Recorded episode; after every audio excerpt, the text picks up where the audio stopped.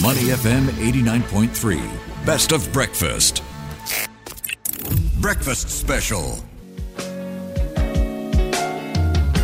I comb my hair, I brush my teeth, I close my eyes, I'm counting sheep, but sleep ain't coming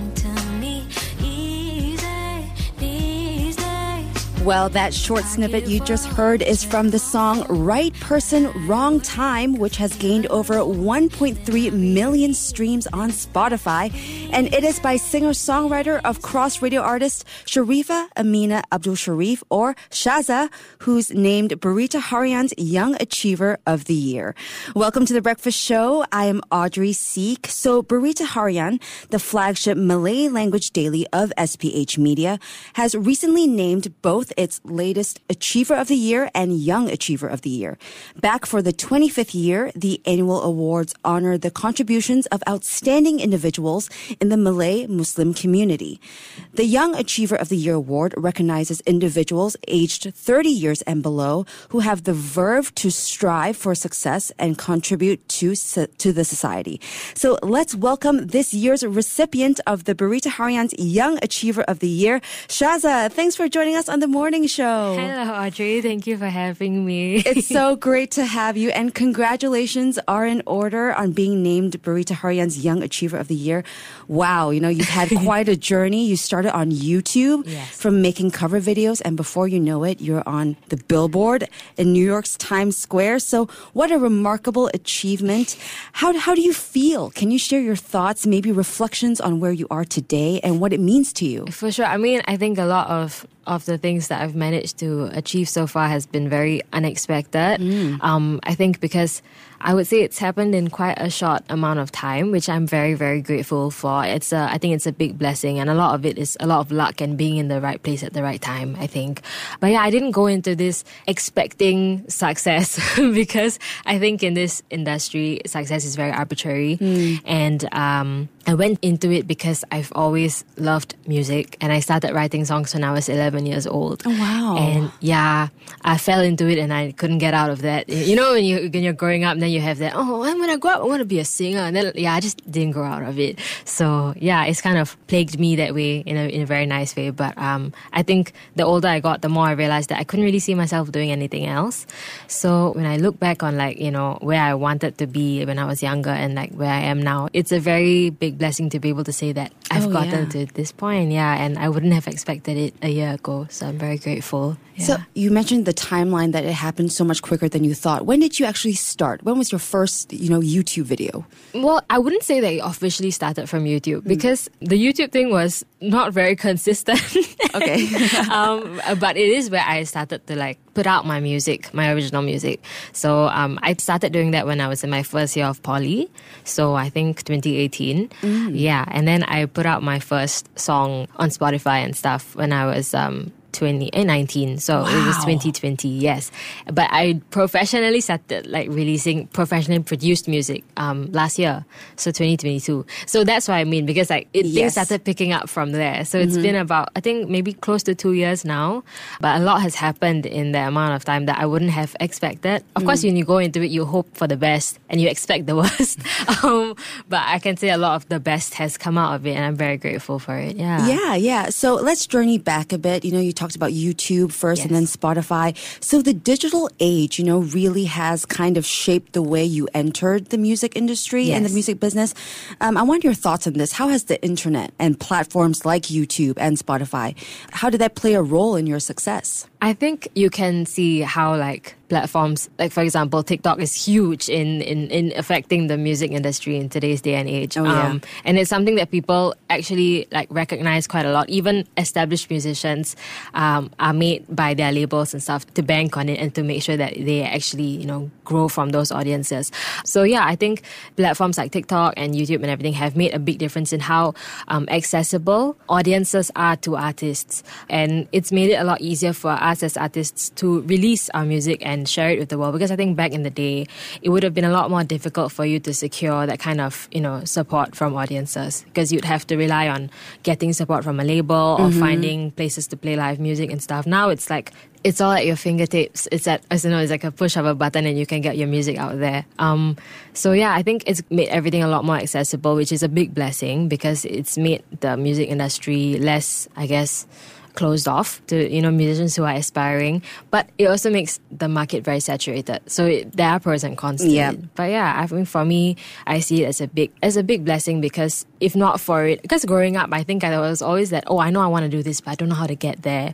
So the older I got, then you know, the more I found out about these platforms that allow you to put out your own music. It made everything seem more possible. So yeah. Yeah. Well, yeah, you're absolutely right. But I also want to talk about Spotify's Equal campaign Yes. and the role that you played in that. So, as a woman from Singapore, you know, with such passion and a story to tell, um, how do you believe that this campaign or these kinds of campaigns can contribute to, you know, promoting gender equality in the music industry? And uh, how does it help young artists like yourself? Okay, so I think the thing about the Equal campaign is that its basis is a it's a playlist. So playlisting makes a big difference for up and coming artists because it Ah. allows um, people who have not heard your music to come across your music a lot more efficiently. So when you're putting out a song, pitching it and making sure that it gets playlisted well is one of the priorities. So this playlist highlighting women gives like a bigger platform to you know, up and coming uh, female artists, and I think it allows them to be better um, discovered by audiences. And I think it's great because the market is saturated, as I mentioned. Uh, so that kind of attention, you know, can make a big difference. And I would say it's an entertainment industry, and a lot of the time it is very fickle, especially when you're a woman. I'm very aware of the fact that in a matter of years, I might not be as relevant because the next new thing will be coming up. And the fact that I'm a woman plays into that as well, you know, because when you age as a woman, it, it's something that, you know, is, is seen a little differently than, you know, when you're a man. So I think those are things that are all challenges that female artists do face. And efforts like the Equal campaign help to kind of mitigate that, I would like to say. Yeah. Mm, yeah. Well, before you came on, Shazza, uh, we played the song Right Person, Wrong Time, which has gained over 1.3 million streams on Spotify. I hope this is not putting you on the spot, but you know, can you sing a short live snippet for us? Okay. um, yeah, this song is very special to me. Um, and I think I will do the first bit of it that I ever wrote when I was thinking of the song. So I wrote the pre chorus going to the chorus. So it goes like, Maybe it's just one of those things, toe to toe with yourself in a boxing ring. What's the point when we gave it our all just to watch it all fall? I guess the universe sent me the right person at the wrong time. Yeah, he came along and he blew my mind. He showed me what it's like to love fearlessly. Yeah. Round of applause. Thank you. If you're just tuning in, perfect timing. You just heard Berita Harian's Young Achiever of the Year, singer songwriter Shazza sing her hit Right Person, Wrong Time.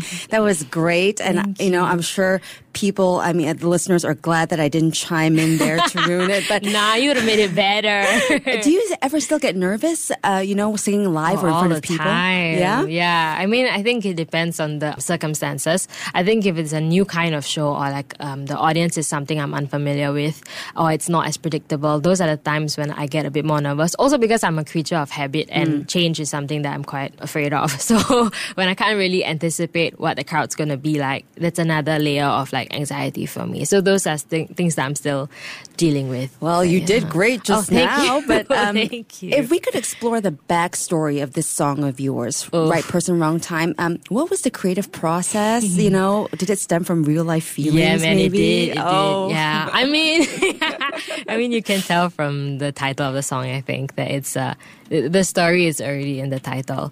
Um, it's called "Right Person, Wrong Time." I wrote it about my first experience with love, which did not work out, um, but it was great while it lasted. And um, I, it was a very visceral, um, special experience to me. And um, I think I always thought it would work out. So yeah, that's why the the song kind of poured out of me when I when it was like the difficult bits of it. Yeah. And I'm sure a lot of people, uh, you know, this song has resonated with a yeah, lot of it seems like it has, which I which I'm grateful for, but also kind of sad. You know, like you know when people can resonate with a sad song, it's kind of like, dang, I Yeah. wish you didn't relate. but yeah, it is. It's a special thing to have that many people be able to resonate with a story like that. And I put it out because the moment I finished writing it, I knew that it was a special song. And and the concept of meeting the right person at the wrong time is such a beloved Mm-hmm. and well explored concept in you know storytelling in whatever form, like La La Land. That I feel Ah, is yep. the epitome of that concept. You know, yeah. So. Um, I thought since it's so it's so well explored and it's something that people seem to resonate a lot with, why not you know put this out? yeah, silver lining, right? If you're sad, at least you have a great Mm-hmm. Yeah, pain, song to pain jam into out profit. to. That's what I like to say. yes. yeah, broke my heart, but I got a hit out of That's it. so- right. okay, so as Young Achiever of the Year, right? I'm sure it hasn't been easy. Um, Mm. As a young artist, can you talk to us about the challenges that you faced in the music industry? How did you manage to overcome those? I think uh, for starters, all of this happening so fast has also um, caused a bit of imposter syndrome because at times I feel like I don't know if I've achieved enough. For example, to be receiving this award, or like I don't feel like it's more like because it's happened so fast, you know, and I'm so young, and I think sometimes people see that as like, hmm. You know, is she credible? Um, so that's something that I grapple with. And I think other than that, more recently, I've come across some more like not very pleasant comments about me doing this as a hijabi because of the culture of it and stuff. You know, I mean like cultural thoughts and everything where people believe that some people feel like it's not it's not the most ideal career to be doing um, as a Muslim woman, which I which I you know everybody is entitled to their own opinion, and I always saw it coming as well. It's something that I've mentioned before in like you know previous interviews that I always known that it's going to be something that people might find fault with or not be too happy with, but it doesn't make it any easier to deal with. Of course. yeah. And I think um, actually coming across it more prominently, more recently, has been a little tough. But um, yeah, like I said, I always knew it was going to come. Mm. Uh, and I also like to think of it. my friend was telling me it's cliche, but you know, uh, having haters is like a milestone. but yeah, I, I don't really see it that way. For me, it's more like I know my heart's in the right place. Yeah. So if you know wh- whoever is meant to see that will see that, and whoever is not going to see that, so it's fine. You know, to quote great singer songwriter Taylor Swift, you Yeah. got to shake it off. you gotta shake it off. Yeah. but you know, it's hard. It's easier said than done, right? Yeah, I it imagine. is. It is Yeah. because you know the feeling is like. I mean, when I found that I was bothered by it, I was like, I was upset that I was bothered by it because I've always known it was gonna come, Mm. and then when it came, it really did affect me, and I was like, I know they're not right for saying what they're saying, but it still hurts, you Yeah, know. you're- you're only human. Yeah, especially when you're kind of poking at someone's faith because it's something that's so important to me. Yeah, so those are the difficult bits of it. People having, but but I've always known it was gonna come with the job. So Mm. Yeah. yeah. Well, let's end on a happier note. Yeah. Okay. So let's let's look ahead to the future Yeah. and your dreams. Uh, what do you envision for your music career in the coming years? Any project specific goals that you'd like to pursue? Yes, for sure. I mean, I feel like um like the album that I recently released was called Chapter One, and that's how I feel about it. Is that I've only finished Chapter One because there's so many other things that I love to you know do with this, and seeing the impact that it's been able to make and how my music has been able to resonate with people has only pushed me to want to be able to do more with it. So I think, yeah, I'm trying to, I'm looking at putting out more music. And one of my big goals is to kind of expand into the regional um, arena. So I'm, I'm trying to see how I can reach more audiences with my music. And um, one of my aims would be to try and get to perform overseas, maybe in the coming year. So that would be fun. Yeah. Yeah, that sounds great. Uh, you released chapter one. I'll be looking out for chapter 100. Thank you. well, we wish you all the best and congratulations once again for winning Berita Harian's Young Achiever of the Year and also for singing for us live Oh, today. thank you so much. Yeah, what a treat for us here on the Breakfast Show. We don't we don't get to have stuff like this, you know. but thanks so much, Shazza, for being here with us. Thank you for having me. All right, to wrap it up, here's more of Shazza's song Right Person, Wrong Time. You're listening to Money FM 89.3. Goodbye,